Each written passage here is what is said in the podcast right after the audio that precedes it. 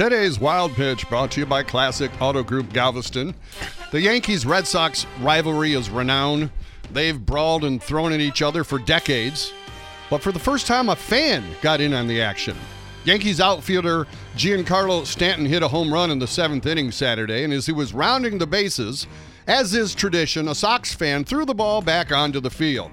But he threw it so far, he actually hit Stanton as he was rounding second base. Watch the fan chuck it back. He throws it back and he actually hits Stanton with the ball as he's rounding second. What an arm! Sign him up. Stanton tipped his hat to the fan, but the fan was ejected. Oh. Yeah, really, why? Because he's got a good arm? That's today's wild pitch.